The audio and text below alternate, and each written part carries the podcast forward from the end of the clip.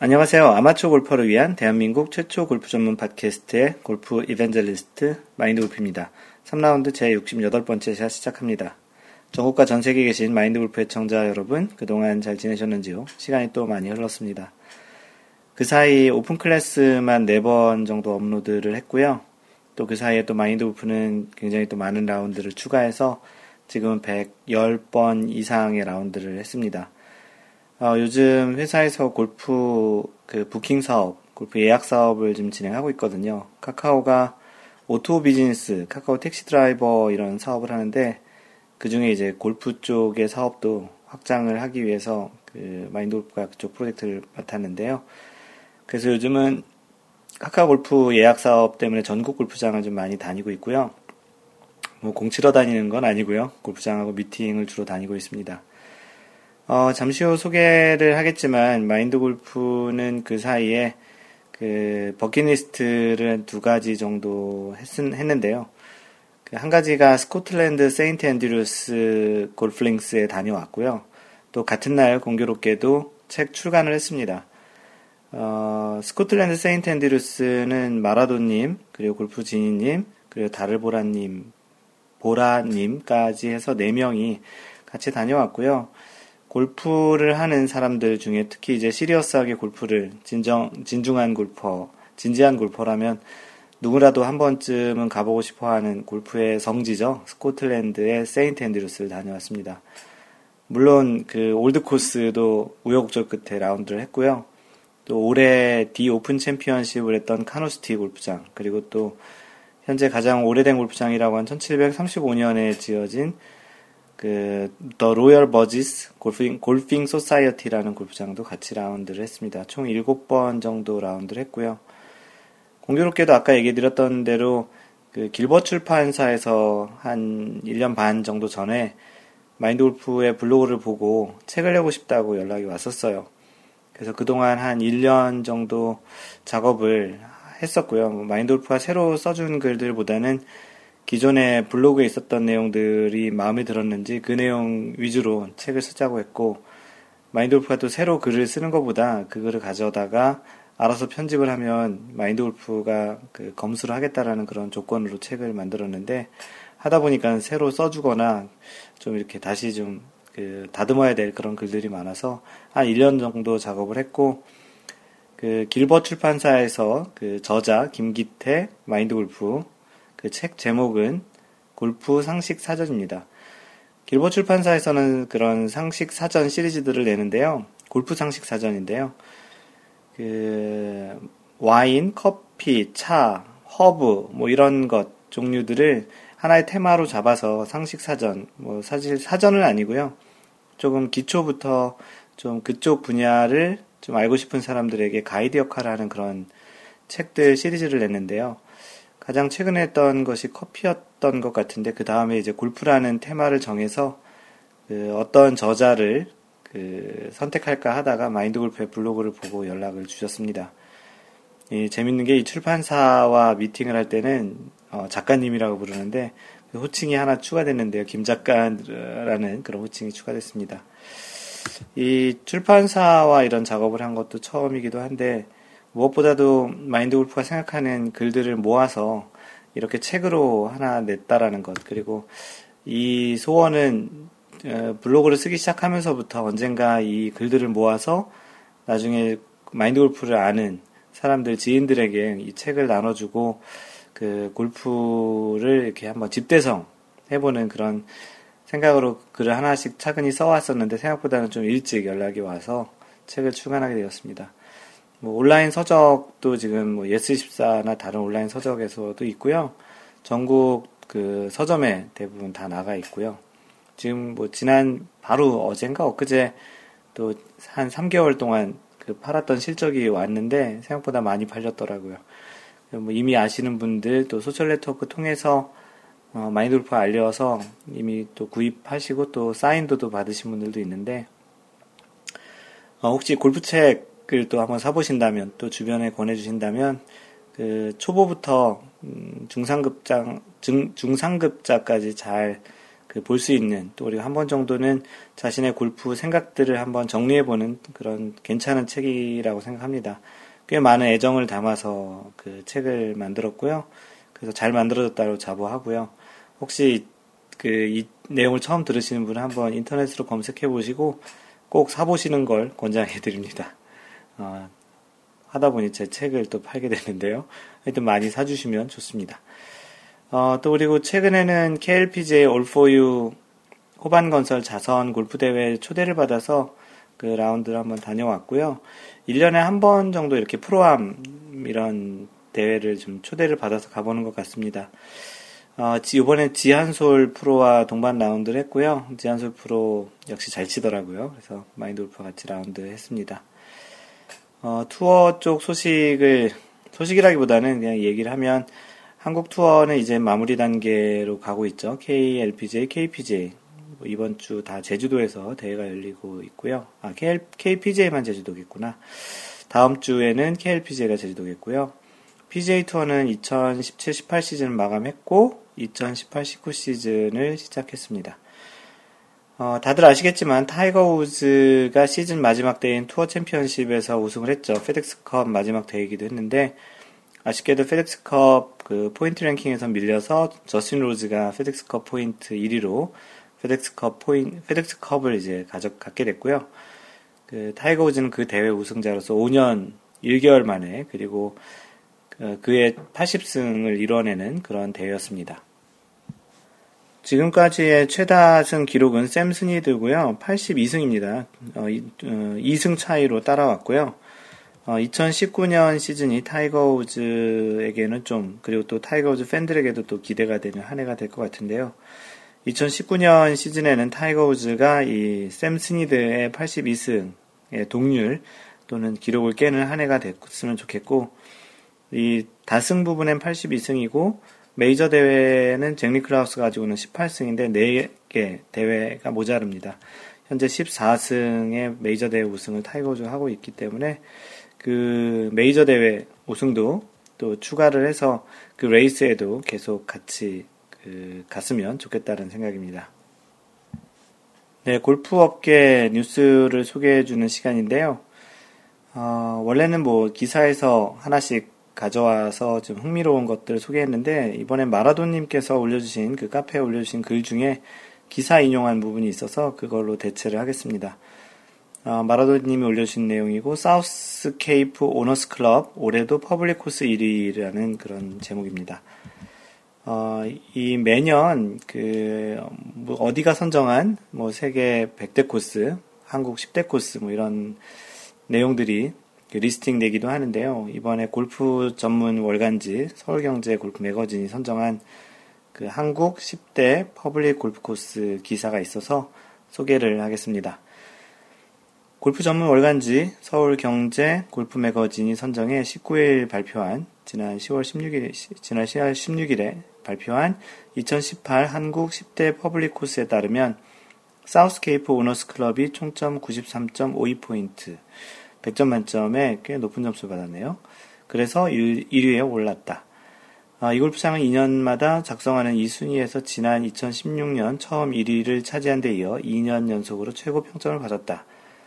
2013년 개장에 비교적 역사가 길지 않은 사우스케이프 오너스 클럽은 남해안 다도해의 절경을 조망할 수 있는 본격 시사이드 코스다. 시사이드 바다 옆에 있다라는 거죠. 세계적인 코스 설계가인 카일 필립스가 바다를 향해 불쑥불쑥 튀어나온 리아스식 해안을 그대로 살려 페어웨이를 조성했다. 예전 중학교 때 배웠던 리아스식 해안. 참 오랜만에 듣는 용어네요. 배용준 등 유명한 인사들의 신혼여행지로도 알려져 있는 곳이다. 이번 선정의 패널로 참여한 코스 설계가 이재충 씨는 천혜의 자연 경관을 최대한 부각시킨 설계뿐 아니라 운영과 시설 또한 최고 수준이라며 골프라면 누구나 경험하고 싶은 코스라고 평가했다. 2위에는 전남, 해남의 파인비치가 올라 1, 2위 모두 시사이드 코스의 차지가 됐다. 파인비치는 서울경제 골프 매거진이 선정하는 한국 10대 코스에도 여러 차례 순위에 들었으며 특히 지난해 회원제에서 대중제로 전환한 뒤 올해 첫 10대 퍼블릭 코스 도전에서 단번에 2위를 꿰찼다. 3위는 경기 포천의 베어크리크의 크리크 코스, 2008년부터 2014년까지 4회 연속 퍼블릭 코스 1위를 놓치지 않았던 베어크리크 코스 레이아웃과 관리 운영 등에서 대표 퍼블릭 골프장으로 꼽히는 곳이다. 이어 경북 상주의 인기 골프장 블루원 상주가 2년 전과 변동없이 4위를 차지했고, 퍼블릭 전화에 성공한 강원 고성의 파인리즈 역시 5위를 유지했다. 6위는 국내 남녀 메이저 대회를 꾸준히 개최하고 있는 다이나믹한 코스의 베어즈 베스트 청라, 그리고 7위와 8위는 한 계단씩 순위를 끌어올린 전남 장흥의 J&J와 강원 춘천의 플레이어스가 각각 차지했다. 퍼블릭으로 변신한 뒤 처음으로 후보에 포함된 강원 홍천의 두 골프장 말이 좀 꼬이네요. 오랜만에 팟캐스트를 녹음해서 그런지. 두 골프장 힐드로사이, 블루마운틴이 각각 9위와 10위로 탑10 진입에 성공했다. 이번 선정작업은 올해 1월 1일 현재 운영 중인 18홀 이상 퍼블릭 코스 178곳을 대상으로 했으며, 독자협소와 인터넷 투표를 거친 뒤 골프업계와 학계, 코스 설계가, 미디어 종사자 등 각 분야 전문가 57인이 패널로 참여했다라고 되어 있습니다. 그래서 다시 한번 이 순위를 쭉 읊어드리면 10대 퍼블릭 골프장이에요. 그 프라이빗, 그 회원제 골프장 말고 퍼블릭 골프장 중에 1위 사우스케이프 오너스 클럽, 2위 파인비치, 3위 베어크리크, 4위 블루원 상주, 5위 파인리즈, 6위 베어즈 베스트 청라, 7위 J&J, 8위 플레이어스, 9위 힐드로사이, 10위 블루마운틴입니다. 마인드골프는 1위인 사우스케이프 오너스 클럽하고 7위인 J&J 두 곳을 못 가봤고요. 8곳은 다 가봤습니다. 그래서 그 카페에 많은 분들이 글을 좀 자신이 몇 군데 가봤고 몇 군데 가봤고 이렇게 올렸는데, 글을 올려주신 마라도님은 베어즈 베스트 청라를 못 가보셨다고 하네요. 이분이 원주에 사셔서 그런지 인천 쪽 골프장들을 좀 많이 못 가본 것 같고요. 어떤 분들은 뭐 4개 가봤다, 어떤 분은 2개 가봤다, 어떤 분은 한 군데밖에 못 가봤다, 뭐 이렇게 얘기하시는데요. 이 골프장들 나름대로 마인드골프 가봤던 8개 골프장들은 다 의미가 있고, 좀 경관도 좋고, 또 코스도 다이나믹해서 라운드하기 아주 좋은 골프장이니까 꼭 한번 챙겨서 가보시는 것도 좋겠습니다. 네, 그리고 지난 5월에 올렸던 팟캐스트 3라운드 67샷 댓글을 남겨주신 분, 앤드루스님, 이벤젤리스트, 새록새록 개인적인 추억 돋는 내용들도 있네요. 무심하게 치던 클럽 설명도 유익하게 잘 들었습니다. 지난번 팟캐스트부터 마인드골프가 예전에 커뮤니케이터라는 그런 직함을 쓰다가 이벤젤리스트라는 그런 직함을 쓰기로 했는데요. 2번째 팟캐스트입니다. 호두아빠님, 얘기 잘 들었습니다. 기억이 새록새록, 이벤젤리스트 마골님이라고 해주셨고요. 골프마법사님, 잘 들었습니다. 겨울에서부터 여름까지의 이야기가 모두 모여있네요. 이번에는 여름부터 가을까지의 이야기가 모두 모여있습니다. 경장 이경민님, 저도 잘 들었어요. 수고하셨고 회원님 덕분에 일 열심히 하고 있고 성과도 있네요. 감사합니다. 라고 해주셨습니다. 스마일님, 듣다가 제 얘기가 나와 깜짝 놀랐네요. 즐겁게 들었습니다. 감사합니다. 스마일님은 이번 그 팟캐스트에도 한 2개 정도 에피소드 또 이야기들이 소개가 될 예정입니다. 끝까지 듣기 바랍니다. 네, 말씀드린 대로 오랜만에 녹음하다 보니 소개할 사연과 이야기들이 꽤 많이 넘쳐나는데요. 그래도 여태까지 해왔던 것처럼 오늘 1시간을 뭐 좋게 넘어갈 것 같고 2시간까지 갈지 모르겠으나 녹음을 끝까지 해보도록 하겠습니다. 그 캥거루 골프님, 이 이제 가입 인사를 카페에 올려주셨는데요. 지난주부터 팟캐스트로 듣다가 드디어 가입했어요. 여긴 호주라서요. 주변에 골프장이 많아 그립이 뭔지도 모르고 친구 따라 필드라운드를 10번도 넘게 나갔어요. 그게 10년 전인데 멋 모르고 그냥 공치기만 했던 거죠. 그러고 너무 안 쳐져서 내가 할 운동이 아니라고 생각하고 중고로 받은 골프 세트 다 버리고 10년 동안 까맣게 잊고 살았어요. 근데 최근에 골프하는 지인들을 만나게 되고 골프에 대한 이야기를 살짝 듣게 되었는데, 그 지인 말이 골프를 같이 치면 상대가 어떤 사람인지 알 수 있다는 한마디에 끌리듯 골프에 관심이 생겼어요.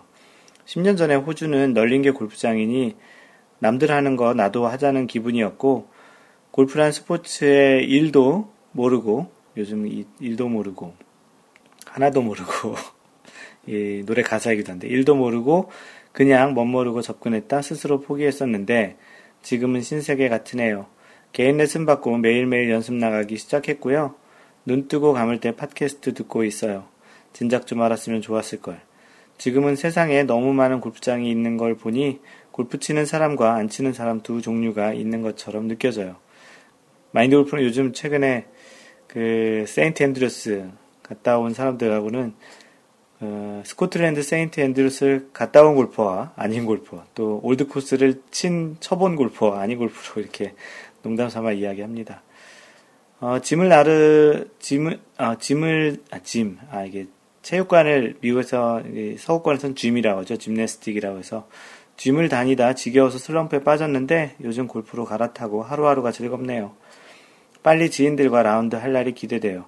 저보고 2년 열심히 하면 같이 갈 수 있을 거라고. 배려하고 매너 지키면서 자신에게 정직한 플레이 해보고 싶어요. 우선 감각을 익힐 때까지 수행하는 마음으로 배우려고요. 마인드골프님 골프 이야기 너무너무 재밌게 듣고 있어요. 이 팟캐스트를 다시 좀 자주 녹음을 해야 되겠다라는 생각이 드는 인사말입니다. 멀리 호주에서 지금도 다시 이때가 6월달이었는데 계속 카페도 듣고 들어오고 팟캐스트도 듣는지 모르겠는데요. 마인드골프도 작년 2월에 LPGA 프로암 때문에 호주 한번 갔었습니다. 오랜만에 갔었죠. 호주의 그 넓은 땅에 골프장이 얼마나 또 많겠습니까? 인구는 적은데 아주 좋은 환경이니까 골프 많이 즐기시고요.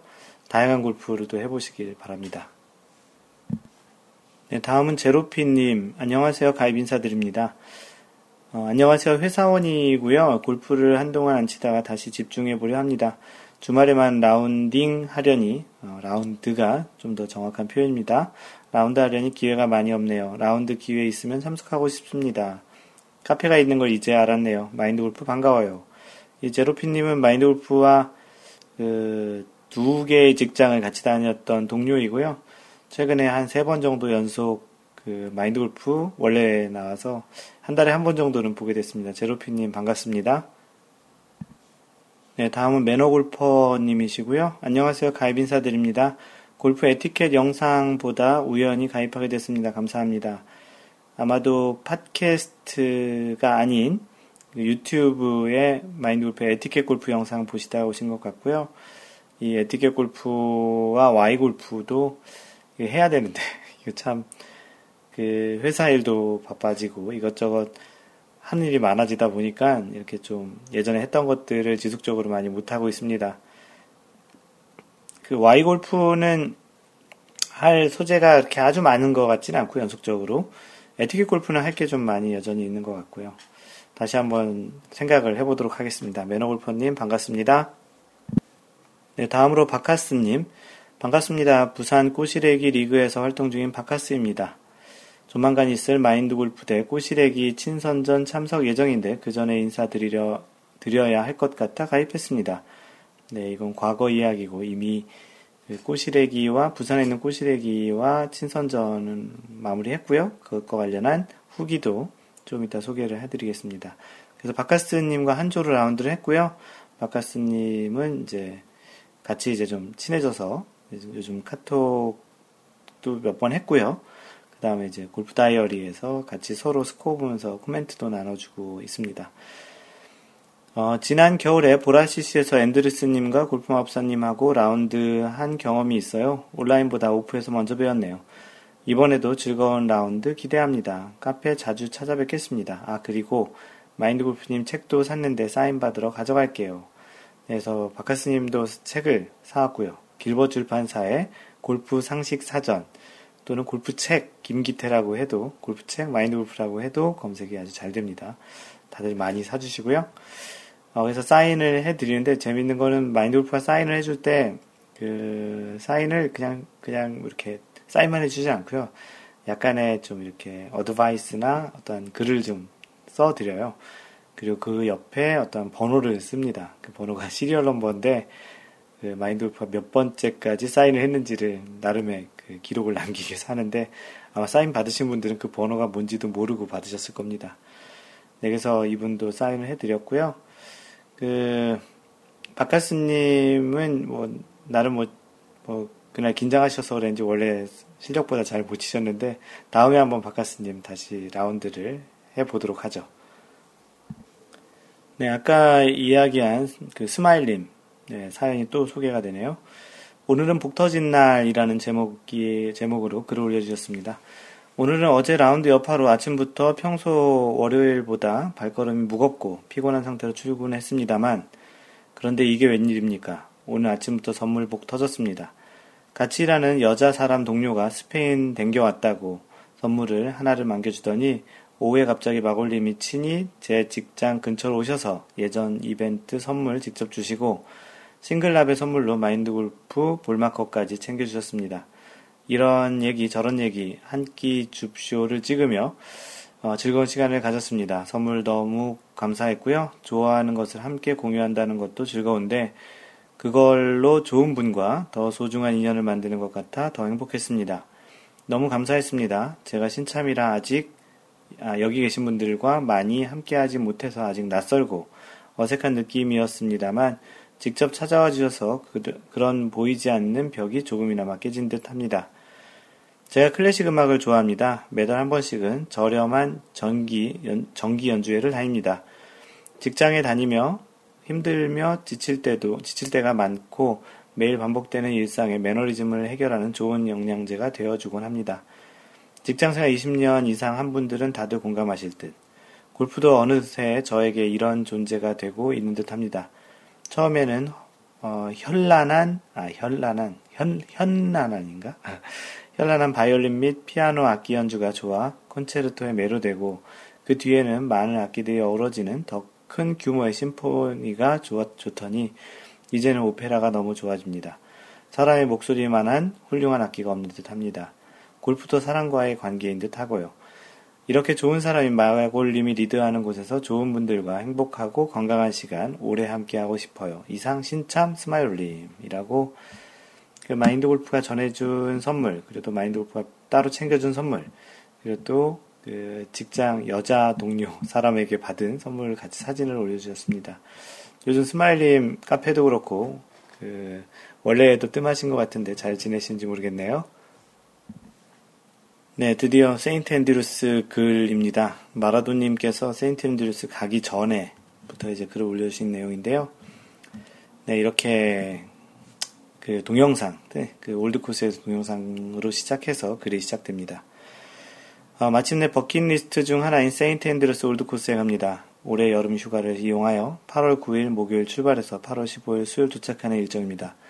동반자는 아까 얘기 드렸던 골프진이님, 다르보라니까님, 마인드 골프님입니다. 전체 일정을 꼼꼼히 또 표로 올려주셨고요. 세인트 앤드루스 골프 클러스터에는 6개의 정규 코스와 1개의 파3 코스가 있습니다. 올드코스 라운드는 1년 전에 부킹을 신청해야 해서 확정하지 못했지만 나머지 코스 중에서 3개 코스를 패키지로 판매하는 상품이 있어 신청하였고 캐슬 코스, 뉴 코스, 주빌리 코스를 선택해서 예약을 확정했습니다.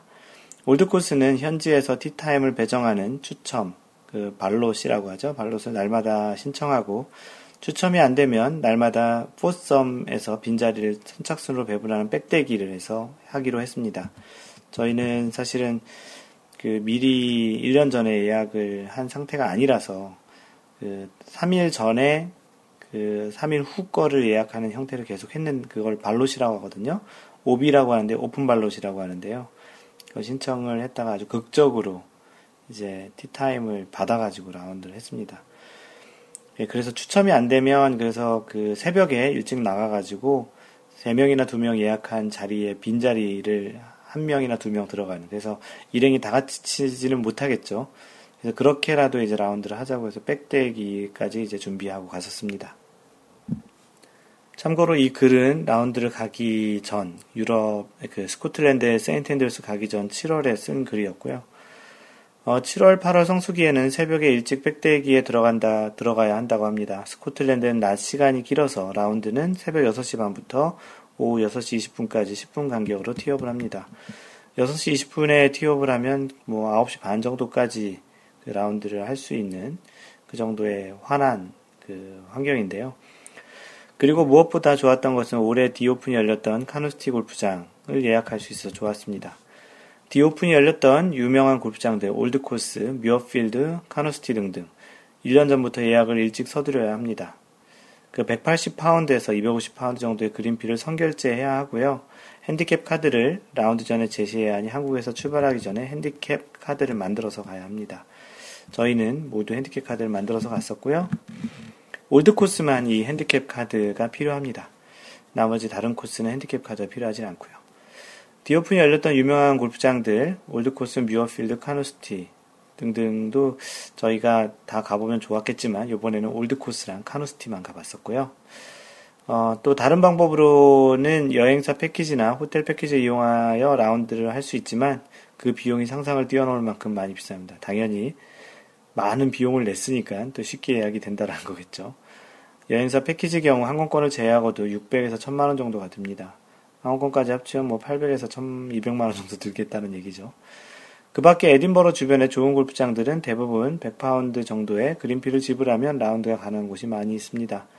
골프장 홈페이지에 들어가면 직접 인터넷으로 예약할 수 있는 곳이 많았습니다. 그래서 저희는 직접 비행기, 인터넷으로 티타임 다 예약을 하고 간 케이스고요. 항공은 세인트 앤드루스에서 가장 가까운 에든버러 공항까지 가는 직항편이 없었고요. 그래서 네덜란드 항공사인 KLM 항공을 이용해서 암스테르담을 경유해서 가는 일정이었습니다. 그래서 항공권 가격은 일반석 기준으로 왕복 110만원에서 200만원까지인데 예약 시점에 따라서 조금씩 다르고요. 계획을 잘 세워서 항공권을 미리 구매하면 많은 비용을 절감할 수 있을 것 같습니다. 참고로 대한항공 제휴항공사이기 때문에 대한항공 마일리지를 이용한 항공권 예약 및 좌석 업그레이드가 가능합니다. 렌트카는요, 자유여행에 발휘되어줄 렌트카는 4명의 골프백과 짐을 실어야 하기 때문에 좀 넉넉한 사이즈 승합차를 저희는 선택했고요. 결과적으로 그 승합차는 외제차가 나올 줄 알았는데 거기서도 스타렉스를 받았습니다. 스타렉스의 왼쪽 운전석이 아닌 오른쪽 운전석에 그쪽은 영국은 반대잖아요. 그래서 다르보라님께서 좀 고생을 좀 하셨고요. 6일 일정에 75만원 정도의 비용이면 가능했습니다. 영국은 우리나라와는 다르게 좌측 차선을 운전해야 합니다. 출발하기 전에 한국에서 국제운전면허증을 미리 발급하는 것도 필요합니다. 그 다음 숙소인데요. 8월은 스코틀랜드 에든버러 축제 기간 동안에 전체 인구가 2배가 늘어날 정도라서 호텔 비용이 많이 상승하는 기간입니다. 골프장 근처 호텔을 이용하기에는 비용이 너무 비싸서 숙소는 올드코스와 가까운 세인트 앤드루스 대학교 기숙사를 미리 예약했습니다. 가격을 많이 줄였죠. 대학 구내 시설이라서 가격도 저렴하고 조식이 훌륭하다는 평가입니다. 실제 시설도 괜찮았고요. 조식도 아주 좋았습니다. 그리고 저희는 다 개인 독방 1인실로 다 썼고요. 1인실 5박 6일에 조식 포함해서 1인당 40만원이었습니다. 아주 잘 선택을 했죠. 무엇보다 세인트 앤드루스 골프장과 가까워서 걸어서 이동할 수 있는 가장 큰 장점이 있습니다. 실제 걸어서 한 15분, 20분이면 골프장까지 갈 수 있는 위치에 있었고요.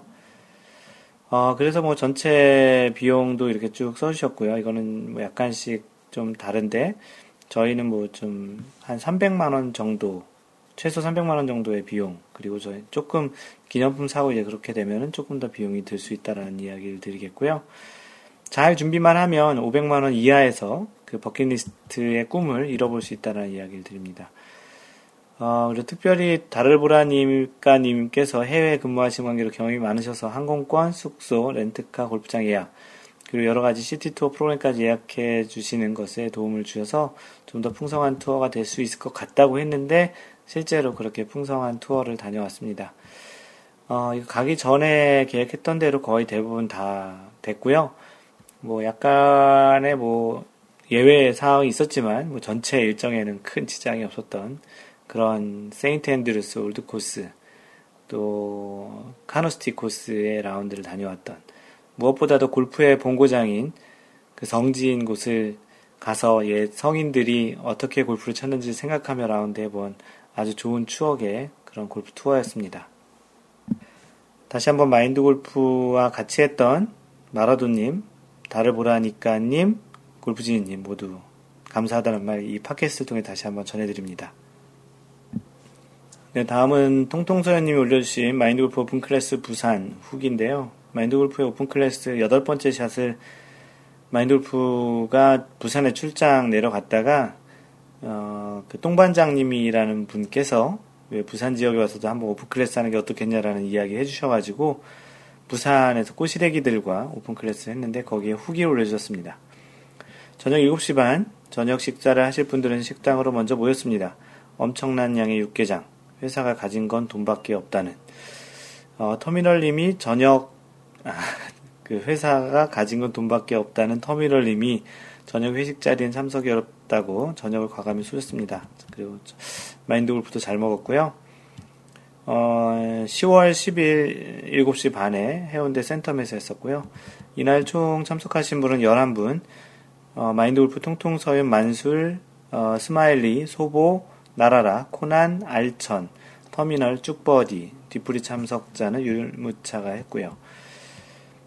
경주 출장에서 일부러 부산까지 내려와 주신 마인드골프님, 서울에서 대구 출장 왔다가 부산 내려온 나라라님, 마치고 다시 서울로 출발, 노트를 펼치고 있는 코나님의 어색한 모습, 저녁 8시 반에 시작한 자리는 2시간 30분 동안 이어져 저녁 11시에 마쳤습니다. 꼬시래기의 기원으로 시작한 이야기는 마인드골프님의 주제 선정과 진행으로 순탄하게 흘러가는 듯 했으나 결론은 소보님과 코나님의 끝없는 설전, 만술님의 끝없는 복지스윙 홍보 이렇게 됐고요. 마친 시간이 밤 11시 인터라 다들 집에 갈 줄 알았는데 모두들 알코올을 갈구하는 애처로운 눈빛이 초롱초롱. 뒷풀이 자리에서 마인드골프님과의 대화, 오픈클래스 내용의 연장을 기대했으나 마인드골프님 앞에선 알코올로 파워를 보강한 소보님 정면에서 소음 공격, 마인드골프님 옆에선 생일도 몇 달 차이 안 나는데 계속 말 까자고 협박하는 무서운 카리스마 쭉버디님, 이날 새벽 3부 리그 매치 라운드하면서 촬영한다고 체력 고갈로 초저녁부터 잠이 들어버린 율무차님, 밤 12시 다 되어서 잠옷 차림으로 잠시 들림, 소주 4잔 마시고 3만원 뜯김, 소보대 코난, 서로 너보단 내가 잘 친다라고 길거리에서 실랑이를 타당 5장으로 붙자라는 인증샷을 남김, 두 분 다 술이 되어서 기억하시는지 모르겠습니다. 라고 후기를 남겨주셨습니다. 네, 다시 스마일님 사연인데 오늘 라베했습니다. 싱글로 라베했다라는 그 이야기 축하하고요, 먼저. 오늘 휴가 마지막 날인데 코리아 CC로 라운드를 조인해서 갔습니다. 처음으로 싱글을 했네요. 78타. 싱글벙글 경사 났네요. 우리 회원님들께 먼저 자랑질 해봅니다. 앞으로 요 느낌 쭉 이어지길 바라봅니다. 우리 회원님들도 모두 다들 라베하시고 행복하세요. 마골림을 넘어설 날이 머지 않았습니다. 파이팅! 아자아자! 라고 78타, 전반 40타 치셨고 후반 38타. 좀 아쉬운 게 그 후반에 6번째 홀, 15번 홀까지 마이너스 1이니까 몇 개 오바야? 3개 오바를 하셨는데 그 다음에 7, 8 마지막 3홀을 다 보기를 하셨네요. 좀 더 좋은 스코어가 될 수도 있었을 것 같네요. 다시 한번 그 스마일님 축하드립니다. 네, 계속 축하드릴 일들이 많은데요. 똥반장님께서 올리신 글은 어제 샷 이글하고 오늘 홀인원, 이런 영화 같은 일이, 진짜 제목부터가 믿기지 않을 정도의 엄청난 일인데요. 어제 샷 이글에 감동이 가시기 전인데 오늘 보라CC 에드워드 2번 홀에서 홀인원 했습니다. 잘 눌러 맞았다 싶었는데 홀컵 15cm 앞에 똑 떨어지더니 백스핀이 걸려서 스피드가 딱 죽더니 홀컵 안쪽으로 쏙 들어가네요. 어제 샷이글도 홀컵 지나서 백스핀으로 들어갔는데 요즘 아이언 샷감이 너무 좋네요. 근데 드라이버는 오비. 아무튼 너무 기분 좋네요. 라고 똥반장님이 샷이글에 이어 홀인원 사진과 함께 축하한다라는, 축하받고 싶어서 사진 올려주셨습니다. 대단히 축하하고요. 이 사진에도 보면 홀을 향해서 절을 하는 모습이 있는데 이 한국에서를 왜 여기다 절을 하는지, 또 그리고 이 수건을 깔고 절까지 하는데요. 약간 좀 마인드골프는 솔직히 이게 잘 좀 이렇게 어색하더라고요. 나중에 혹시 마인드골프 하더라도 이런 건 좀 안 할 생각이고요. 하여튼 이 샤디글과 호리언 둘 다 축하할 일이고요. 그걸 이틀 사이에 따라는 참 대단한 똥반장님이십니다. 똥반장님 다시 한번 축하합니다. 마인드골프도 자축할 일이 그 사이에 있었고요. 7월 16일에 마인드골프가 그동안의 그 라베였던 라베의 동타를 쳤습니다. 66타 6언더를 쳤고요.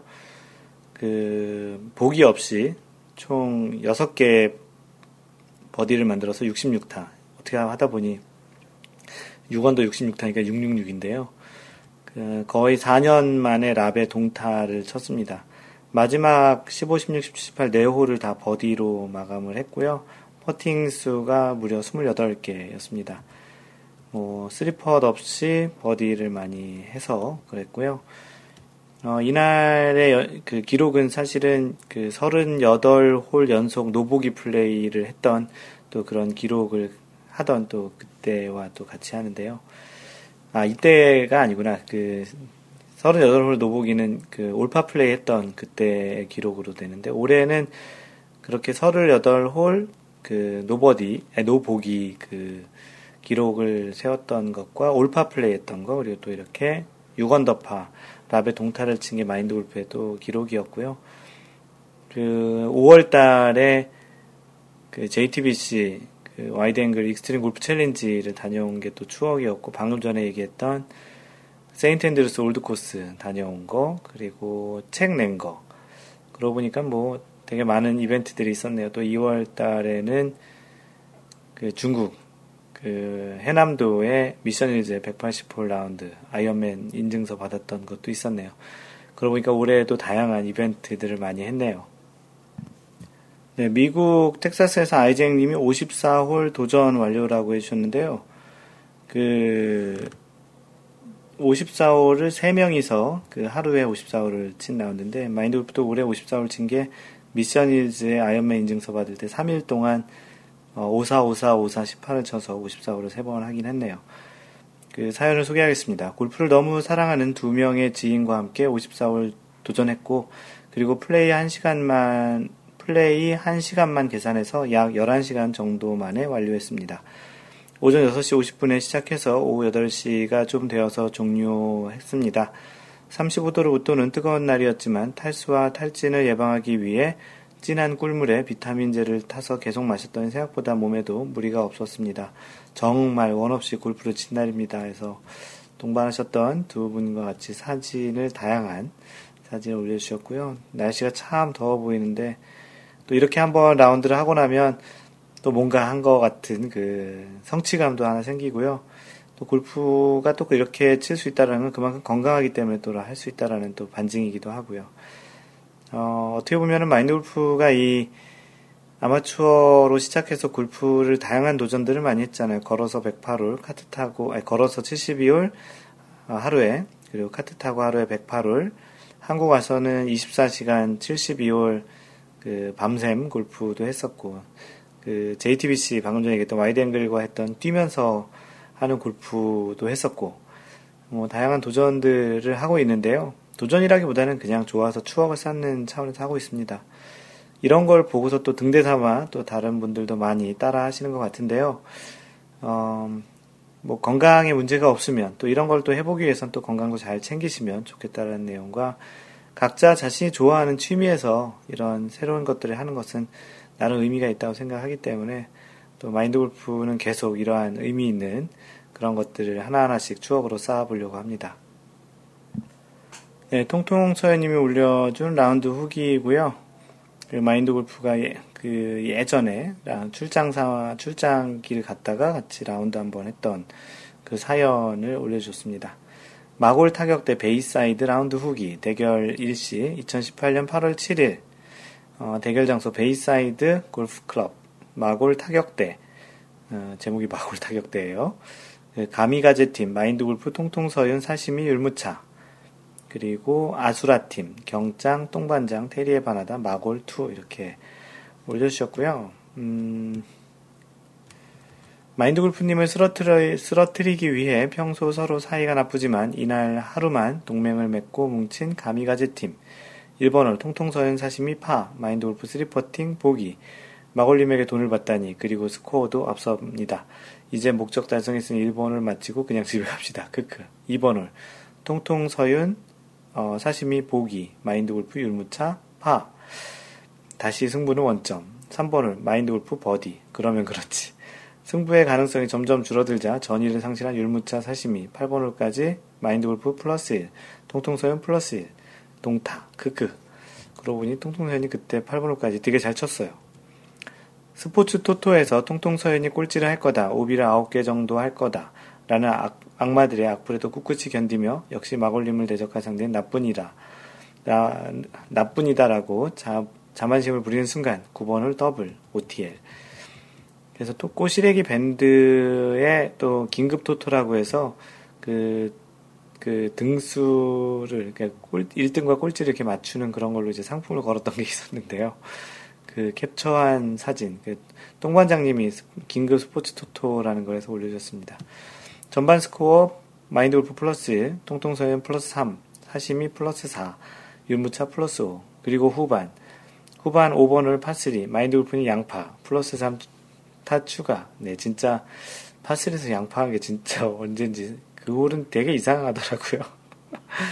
본인도 파3 양파를 해본 게 몇 년 만인지 꼬시래기의 위력에 잠시 놀라며 그도 인간이다, 이제 곧 무너질 일만 남았다 라고 감히 가졌던 희망을 가졌지만 나머지 모든 홀 다 올파.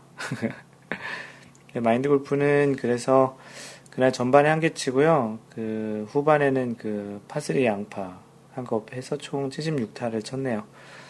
마인드 골프 76타, 사시미 81타, 통통서연 83타, 율무차 84타, 똥반장 테리에 반하다 94타, 경짱 95타. 그래서 스포츠 토토 당첨자는 웨지를 소보님이 받았고, 웨지 또 56도를 소보가 받았고, 50도는 맞는 가제트, 하이브리드는 똑띠보고님이 받으셨네요. 협찬은 똥반장님이 하셨고요.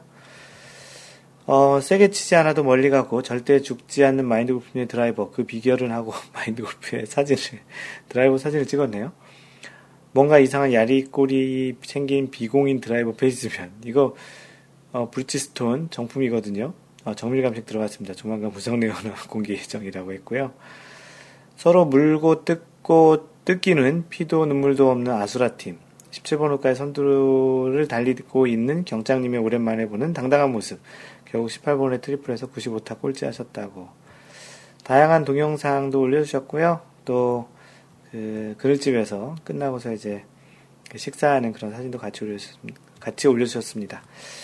눈병거려서 공 못 치겠다고 사기를 치던 사심이 결국 81타 싱글 치고 핸디까지 받고 해서 이날 최고 수익을 거둬들임. 7만원 땄다고 싱글벙글. 그릇집에서 직원, 예약하셨나요? 뭐 드릴까요? 율무차, 통통선, 여기서 제일 비싼 안주랑 맥주, 막걸리 다 주세요. 그리고 또 프론트에서 사심이, 계산할게요. 그린피 얼마입니까? 직원, 카트비 포함해서 12만원입니다. 사심이, 오우 싸네. 그릇집도 제가 낼게요. 얼마인가요? 직원, 네 12만원입니다. 사시미, 악마들. 그래서 사시미가 최근에 이제 마인드 골프랑 한 3번 정도 마쳤는데, 그 이후에 굉장히 좋아졌다고, 또 마인드 골프에게 되게 고맙다고 얘기를 하고요.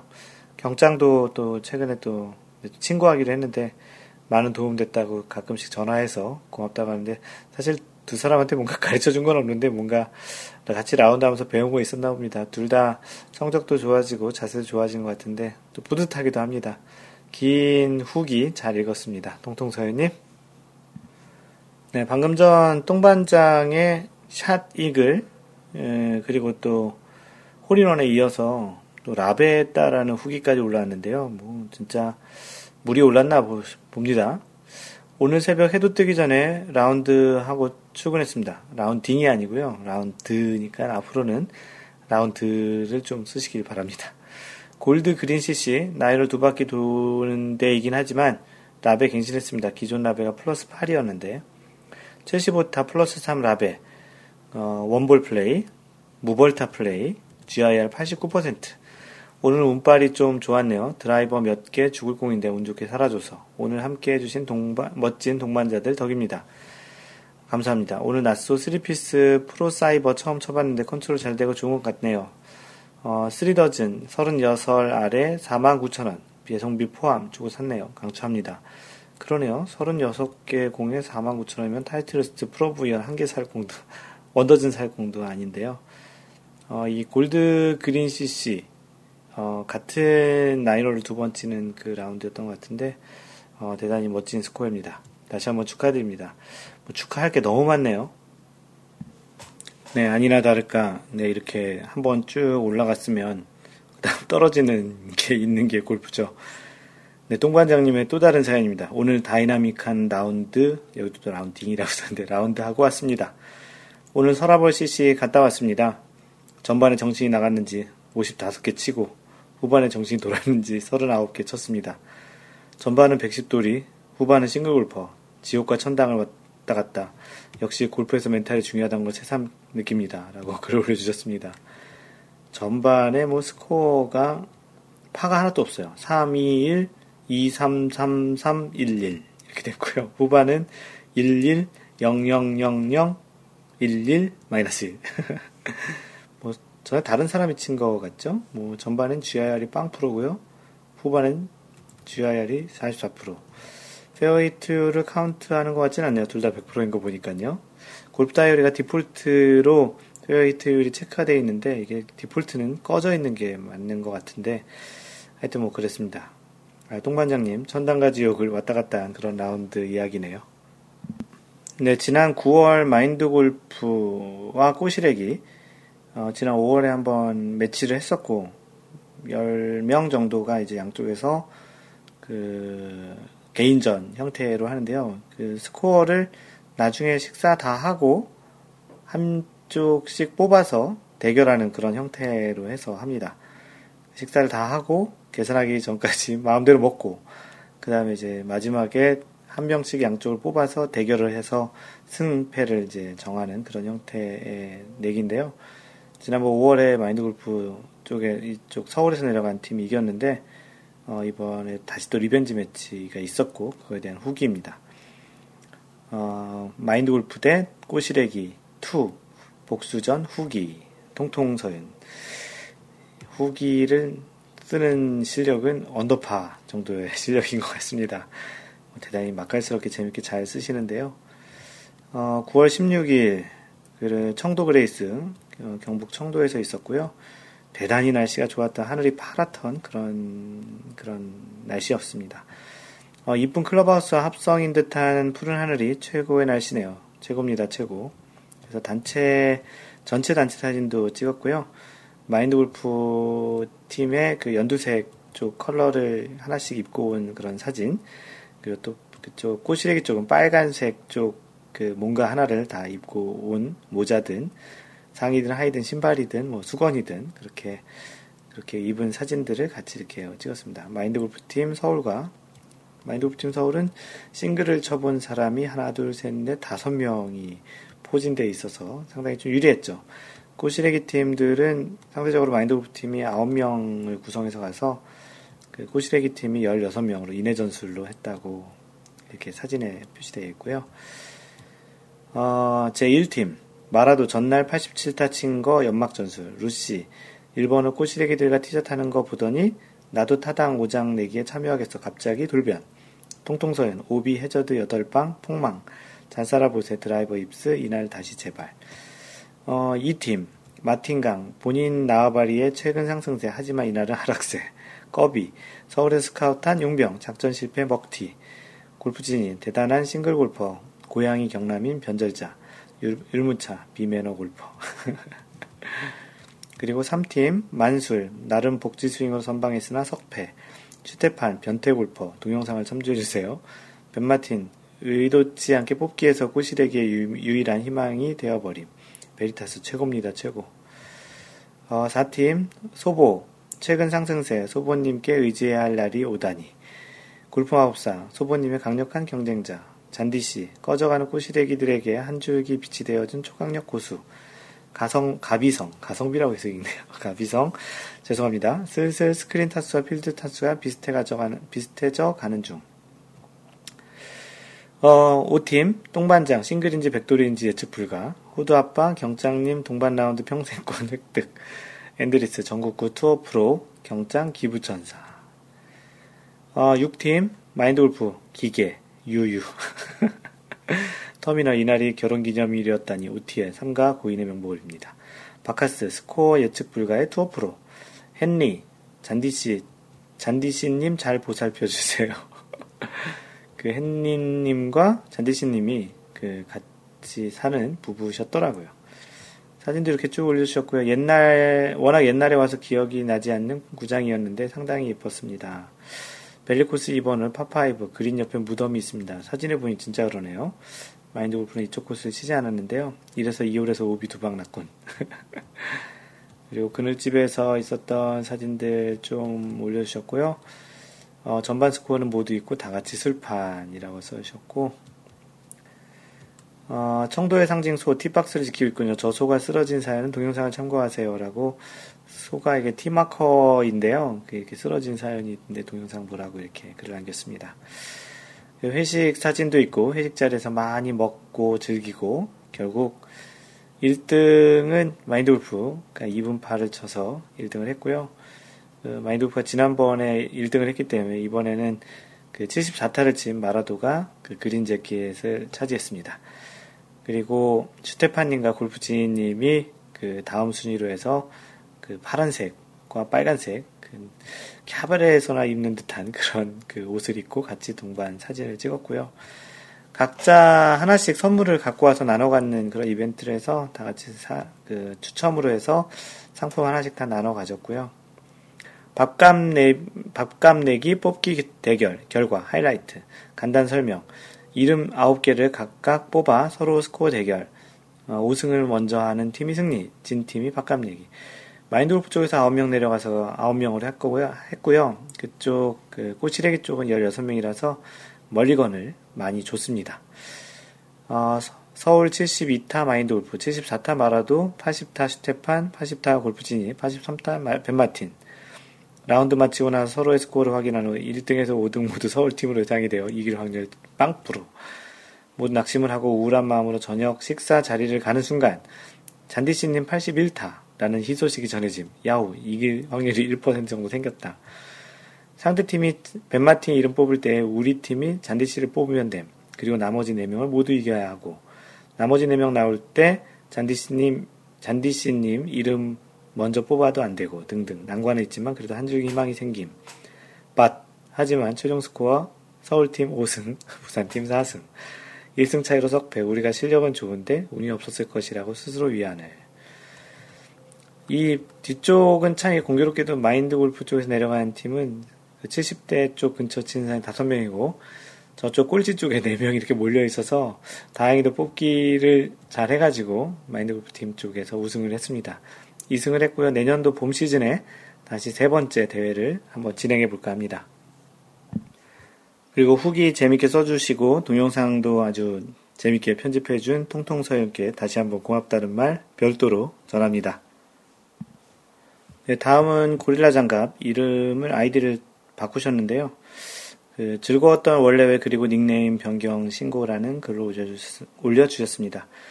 9월에 이어 연달아 참석한 마인드골프 월례회, 드디어 제야의 고수 마인드골프님과 동반 라운드. 무척 기대를 한지라 새벽 3시 30분에 골프장 도착. 미쳤스. 하늘에선 별들이 막 쏟아지는 것이 차 속에서 잠을 청해도 오히려 더 또렷해지는 바람에 자포자기. 시간은 흘러 동터 오자마자 웨지랑 퍼터 들고 그린 주변에서 연습 돌입. 참 대단하십니다. 3시 30분에 골프장 도착했다고요? 망신 안 당하려고 무지 애를 썼답니다. 이제 한 분, 두 분 모습을 드러내고 스코틀랜드 코스 1번홀을 시작합니다. 이때가 마인드골프가 스코틀랜드를 다녀오고 나서 한 원래라서 그 스코틀랜드 코스가 있는 그 센테리움에서 라운드를 했고요. 그래서 그 마인드골프가 있던 조에 그 미스터 고릴라님, 좀 이따 얘기하겠지만 아이디를 바꾸실 건데, 그 미스터 고릴라님과 같이 스코틀랜드 코스로 시작했습니다. 조식을 하면서 골프진이 형님이 주신 조언, 마인드골프 없는 사람으로 생각하고 쳐, 무슨 뜻인지 당최. 같이 동반한 큰 누님 제니, 작은 누님 늘 해피, 그리고 진장 마인드골프 각설하고, 이렇게 18홀 내내 즐겁고 유쾌한 라운드는 정말 손에 꼽을 만큼 엄지척이었습니다. 아재 개그인지 하이 개그인지 남발하는 속에 끝까지 평정심을 잃지 않고 플레이하는 마인드골프님, 정말 구라와 골프 둘 다 잡은 고수 인정. 누님들도 여기에 지지 않고 흥을 돋궈주는 모습이 정말 아름다웠고요. 다시 한번 쌍버디 축하드려요. 그 여자 두 분이 파3에서 같이 둘 다 버디를 하셨어요. 다음에 또 꼭 한번 같은 조로 라운드 하기 갈망합니다. 라고 해주셨고요. 라운드 중간에 마인드골프님이 닉네임 구질하다며 변경하라고 고장, 고릴라 장갑이라서 고장으로 나이는 좀 먹었지만 아직 고장난 데는 없는 듯하여 그림 못하겠다고 해서 최종 미스터 고릴러로 변경합니다. 다음부터는 미스터 고릴러로 불러주세요. 네, 미스터 고릴라님, 네, 글 감사합니다. 후기를 써주신 분이 최근에 거의 없었는데 후기까지 써주시고 이렇게 또 카페 활동 열심히 해주셔서 고맙습니다. 네, 다음은 또 다른 축하할 일인데요. 그 대형 사고 발생 경장님 샤디글. 요즘 꼬시래기 쪽 그 라운드에서 축하할 일이 좀 많이 생기는데요. 이분들이 보면은 그 라운드 횟수가 대단히 많은 것 같아요. 뭐 평일날도 그 시간을 낼 수 있는 그런 일들을 하셔서 그런지 몰라도 무엇보다도 뭐 시간이 많다고 무조건 라운드를 많이 할 수 있는 건 아니죠. 그 열정도 있고 나름 또 경제적인 여건도 또 되기도 해야 되는 그런 부분도 있을 테니까. 그 동반장님이 올려주셨고요. 그 신설 스톤게이트 CC에서 돈도 쓸어 담으시고 샷이글도 하시고 축하드립니다. 그래서 샷이글 한 그 사진 그리고 또 샷이글 한 공을 꺼내는 그 경장님의 사진도 같이 올려주셨습니다. 다시 한번 축하하고요. 올해는 대단히 많은 그런 꼬시래기에 축하할 일들이 생기네요. 다음은 해외 골프장 정보를 소개하는 자리인데요. 주신님, 시애틀에 계신 주신님께서 시애틀 안에 있는 전천후 연습장 인터베이 골프링스를 소개해 주셨습니다. 시애틀에 제가 다니는 회사에서 차로 3분 거리에 인터베이 골프링스라는 9홀 파3 코스가 있습니다. 이곳은 비록 정규 코스는 아니지만 시애틀 다운타운에 근접한 유일한 골프장이며 파3 코스 이외에 드라이빙 레인지, 퍼팅, 치핑 그린, 미니골프 코스가 있습니다. 동선이 가깝다 보니 종종 회사 점심시간 막간에 들려서 연습을 하고 있습니다. 날씨 좋은 한여름, 점심에는 사람이 너무 붐벼서 퍼팅 그린 연습이 힘들 정도입니다. 그래서 쌀쌀하고 바람 불거나 비 오는 날씨가 연습하기엔 더 편하기도 합니다. 80-90%는 퍼팅그린에서 그리고 가끔 레인지볼도 칩니다. 돈도 하나도 안 들고 시간도 효율적으로 연습을 할 수 있네요. 실전 연습을 할 수 있는 아주 좋은 그 장소가 회사 근처에 있으시네요. 완전 자연 환경 속에 있는 그런 골프장이네요. 그 대단히 뭐 미국은 골프를 여가 생활로 하기에 대단히 뭐 좋은 장소임에 틀림없고요. 다양한 사진들 올려주셨고 뭐 역시 시애틀이라서인지 약간 흐린 날씨와 비오는 그런 사진도 같이 올려주셨습니다. 슬럼프가 있을 때 이곳 PGA 티칭 프로가 무료로 원포인트 레슨도 해주기도 했습니다. 찾다 보니 사계절 사진이 모두 있네요. 라고 해서 사계절 사진을 모두 다 올려주셨습니다. 고맙습니다. 주시님. 네, 다음은 지난번 그 원래회에 한번 참석한 사우스프링스에서 했던 원래회에 참석했던 걸로 기억나는데요. 본보기님께서 웨스트 시애틀 골프코스 소개를 해주셨습니다. 8월에 원래회에 참석하고 정신없이 다니다가 일이 좀 지체되어서 9월 중순에나 다시 시애틀로 돌아왔습니다. 한국에서 무리를 했는지 일주일가량을 해롱해롱거리면서 정신 못 차리다가 이제서야 정신 좀 차렸네요. 지난주에는 웨스트 시애틀 골프 코스를 다녀왔습니다. 저는 개인적으로 평지보다는 업다운이 심한 코스를 좋아하는데 웨스트 시애틀 코스가 딱 그런 느낌입니다. 특히 후반 14번, 18번 홀은 한 홀씩 올라가는 지형과 내려가는 지형이 반복되는 홀인데 라운드를 하다 보면 다음 홀에서 슬라이스를 친 사람을 세컨샷 할 때 만나는 일이 잦습니다. 혹은 서로 엇갈려서 세컨샷을 치는 경우도 있고요. 때로는 17번 홀에서 빅 슬라이스를 낸 사람의 볼이 옆으로 계속 굴러서 15번 홀까지 가는 경우도 있어 15번 홀에서 세컨샷을 하는 사람을 만나는 모습도 볼 수 있습니다. 서로 어느 홀에서 왔냐고 묻는 모습도 심심찮게 볼 수 있습니다. 해외 골프장에서는 이 오비와 해저드 라인이 한국보다는 훨씬 관대하죠. 그래서 특별한 일이 없는 이상 그 코스가 인접해 있는 곳에서는 라운드를 그 해저드나 오비 처리를 하지 않고 플레이를 할 수 있고요. 그렇기 때문에 서로가 이제 그 원래 자신이 치는 홀이 아닌 경우에는 그 홀을 원래 있던 홀을 치는 사람에게 선행권을 주고 상황을 봐가면서 이제 플레이를 하는 것이 대단히 익숙한 광경입니다. 지금 본보기님께서 웨스트 시애틀 골프장에서 있는 이러한 인접한 코스에서 라운드 할 때 서로 만나고 칠 때 기다려주고 뭐 이런 모습 볼 수 있다라는 게 그런 의미고요. 그 계속 읽어드리면 요즘 골프장에서 에어레이션 작업을 많이 하고들 있는데 이것도 라운드를 하기 며칠 전에 에어레이션을 해서 그린이 펀칭되어 있었습니다. 그래서 가격을 카트 포함해서 $25 달라고 하네요. 저에게는 이건 더 호재라서 그 기분 좋게 그리고 아주 싸게 라운드 했습니다. 이곳은 후반에 참 경치가 좋은데요. 물 건너의 시애틀 시내와 함께 명물인 스페이스 니들도 라운드를 하면서 볼 수 있습니다. 이곳은 한국의 10월 말 11월 초 정도의 느낌이 나는데요. 이제 곧 장마가 시작되면 이런 파란 하늘을 볼 날도 얼마 안 남았습니다. 시애틀의 겨울에는 되게 많이 비가 오기도 하고 전체적으로 흐린 날씨가 지금 계속 지속되는 그런 곳이기도 하죠. 네, 본보기님 그 골프장 소개 고맙고요. 미국 잘 들어가셨네요. 다음에 또 한국 나오셔서 시간 맞으면 원래 참석하시기 바랍니다. 네, 아까 인삿말 소개했던 캥거루 골프 호주에 계신 분의 골프 이거 정말 궁금하다라는 질문이네요. 왕초본데요라고 해주셨고요. 온몸이 몸살 기운 돌 것 같던 이 이틀 정도 쉬어주니 다행히 잘 넘겼어요. 근데 좀 괜찮나 하고 다시 연습 시작했는데 아주 손이 부러질 것 같으네요.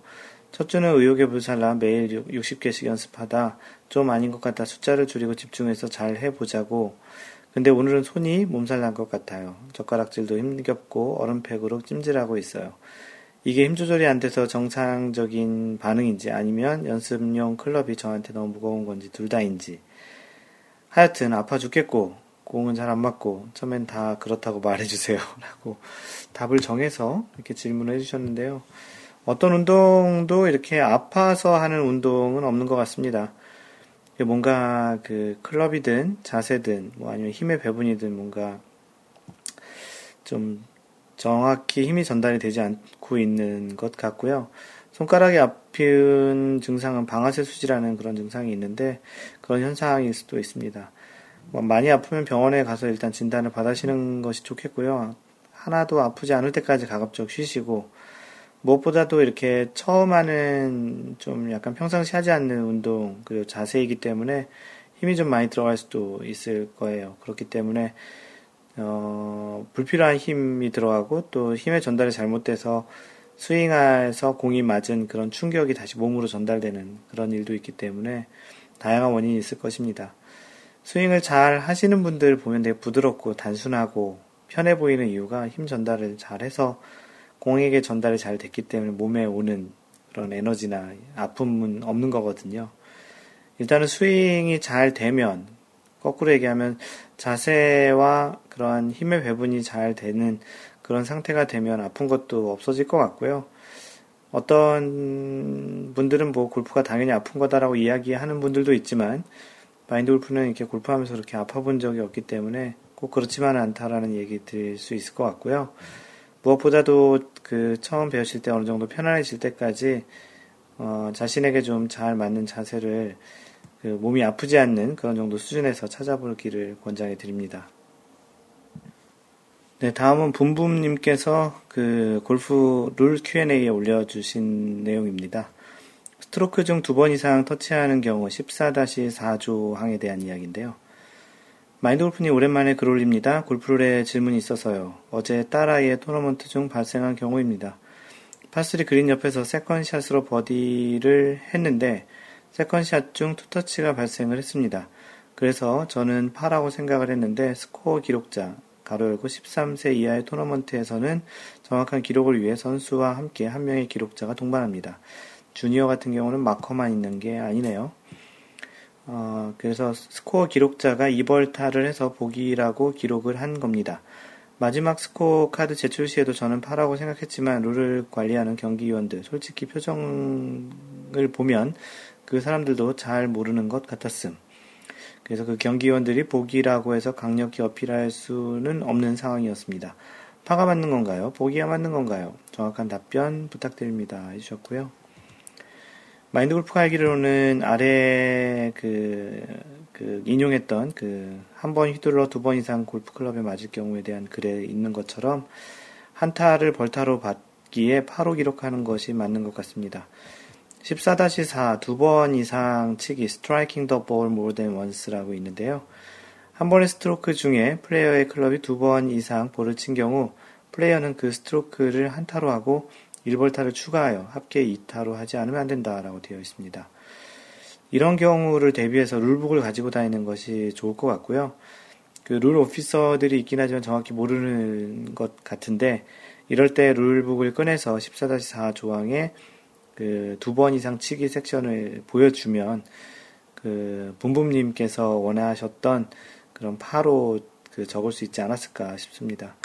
붐붐님도 그렇고 딸 아이에게도 이런 내용들, 특히 이제 룰북을 하나씩 하나씩 익혀가는 부분은 나중에 골프 선수가 되든 아니든 또 지금은 보면 주니어 토너먼트를 나가시는 거 보니까 그런 주니어 선수 쪽도 관심이 있기에 그 붐붐님도 그렇지만 선수도 같이 이렇게 숙지하는 것이 좋을 것 같습니다.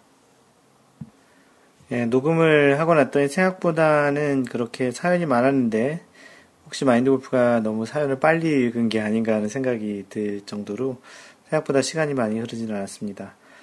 네, 이제 올라왔던 사연들 소개는 다 했고요. 마인드골프가 준비한 그 글 소개를 할 차례인데요. 오늘은 골프 상식, 나무 지지대 근처에 공이 있을 경우에 대한 이야기를 합니다. 야외에서 하는 운동이고 정해져 있는 규격이 있지 않은 공간에서 하는 골프는 다른 운동 대비 많은 장애물이 있지요. 나무, 호수, 돌 등과 같이 원래 골프장에 있는 구조물도 있지만 상황에 따라 또는 골프장의 특성에 따라 있는 구조물들이 있습니다. 골프 투어 대회의 경우 중계와 갤러리를 위해서 대회 당일에 특별히 설치되는 구조물들이 많이 있지요. 그러한 것들 중 대표적인 것이 TV 중계타워, 갤러리들이 앉는 관중석, 리더보드 등이 있습니다. 골프장에 많이 있는 고정물 중에 가장 많은 것 중에 하나가 나무가 아닐까 싶습니다. 디오픈, 브리티시 오픈이 열리는 그런 골프장과 같이 링스, 마인드골프가 다녀왔죠. 세인트 앤드루스. 링스 골프장들인데요, 거기가. 그 육지와 바다를 연결한다고 해서 링스의 그런 의미가 있기도 합니다. 그런 링스 골프장의 경우에는 나무들이 많지는 않지만 일반적으로 골프장의 조경의 상당 부분을 나무가 차지하게 되는 경우가 많습니다. 우리나라는 산악지역에 골프장을 만드는 경우가 많기에 더더욱 나무가 많이 있는 편이고요. 그리고 실제로 나무가 많지 않더라도 다양한 골프장 조경을 위해서 나무를 사다가 심는 경우도 많이 있습니다. 우리의 공은 골프장 어디든 갈 수 있기에 골퍼들은 공이 일단 나무 쪽으로 가면 불안해하죠. 1차적으로는 나무가 치려는 방향의 시야를 가릴 수도 있고 스윙에서 클럽이 나뭇가지에 걸릴 수도 있고 가장 안 좋은 경우엔 바로 나무에 붙어 있어서 아예 스윙조차 생각지도 못하게 만드는 상황이 연출되기도 하니까요. 물론 선수들의 경우엔 상황에 따라서 클럽이 나무를 맞는 것을 알면서도 그래서 클럽이 부러질지도 모르는 것을 알면서도 샷을 하는 경우도 있습니다. 이런 샷은 타이거 우즈가 참 일품입니다. 이렇게 나무에 직접적으로 공이 방해를 받는 경우도 있지만 나무를 지지하는 지지대에 공이 걸리거나 샷을 하는 방향으로 공이 방해가 될 경우도 간혹 발생하죠. 이런 지지대는 대부분 큰 나무보다는 작은 나무들이 좀 더 잘 클 수 있도록 나무 주변에 지지를 하여 세워놓는데 간혹 공이 이러한 지지대 근처로 공이 가기도 합니다. 이럴 경우 플레이를 어떻게 해야 하는지를 알아보도록 하죠. 이런 경우는 다음에 두 가지 경우로 요약될 수 있을 것 같은데요. 첫 번째가 공이 바로 지지대 근처에 있어서 지지대가 스윙에 영향을 주는 경우. 두 번째, 샷을 하려는 방향에 지지대가 있어서 샷의 시야에 방해를 주는 경우. 골프를 제24조 장애물 쪽을 보면 두 번째 섹션에 움직일 수 없는 장애물이 있습니다. 그래서 방해에 대한 정의가 있는데요. 볼이 장애물의 안 또는 위에 있거나 볼이 이에 접근한 곳에 정지하여 플레이어의 스탠스 또는 의도하는 스윙의 구역을 방해할 정도일 때는 움직일 수 없는 장애물에 의한 방해가 생긴 것으로 한다.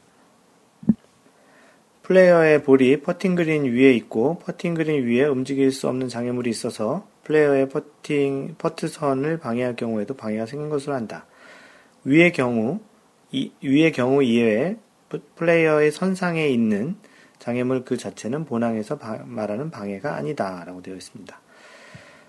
이러한 룰의 해석을 보면 두 가지 언급된 것 중에 첫 번째, 공이 바로 지지대 근처에 있어서 지지대가 스윙에 영향을 주는 그런 경우에 스윙의 구역을 방해하는 것으로 해석이 되어 움직일 수 없는 고정 장애물로 방해를 받았다고 판단이 되어 구제가 될 수 있을 것 같습니다.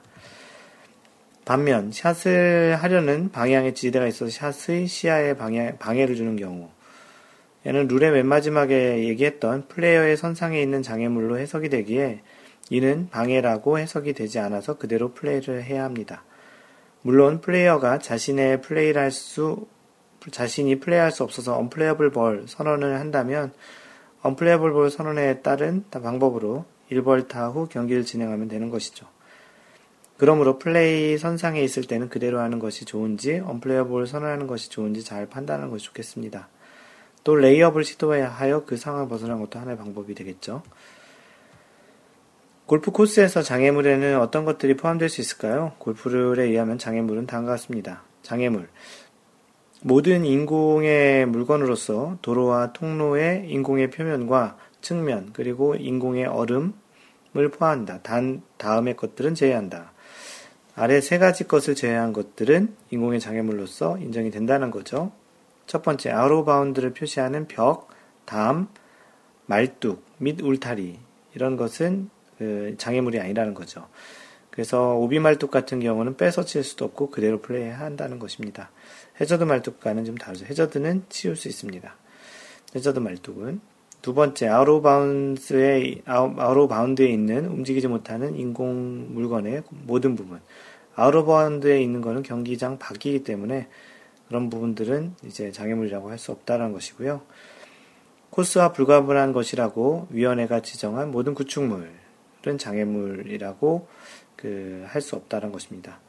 움직일 수 있는 장애물은 무리한 노력을 들이지 않고 플레이를 지연시키지 않으며 손상을 입히지 않고 옮겨질 수 있는 장애물을 말한다. 그렇지 않을 경우는 움직일 수 없는 장애물이다. 위원회는 움직일 수 있는 장애물을 움직일 수 없는 장애물로 선언하는 로컬룰을 만들 수 있습니다.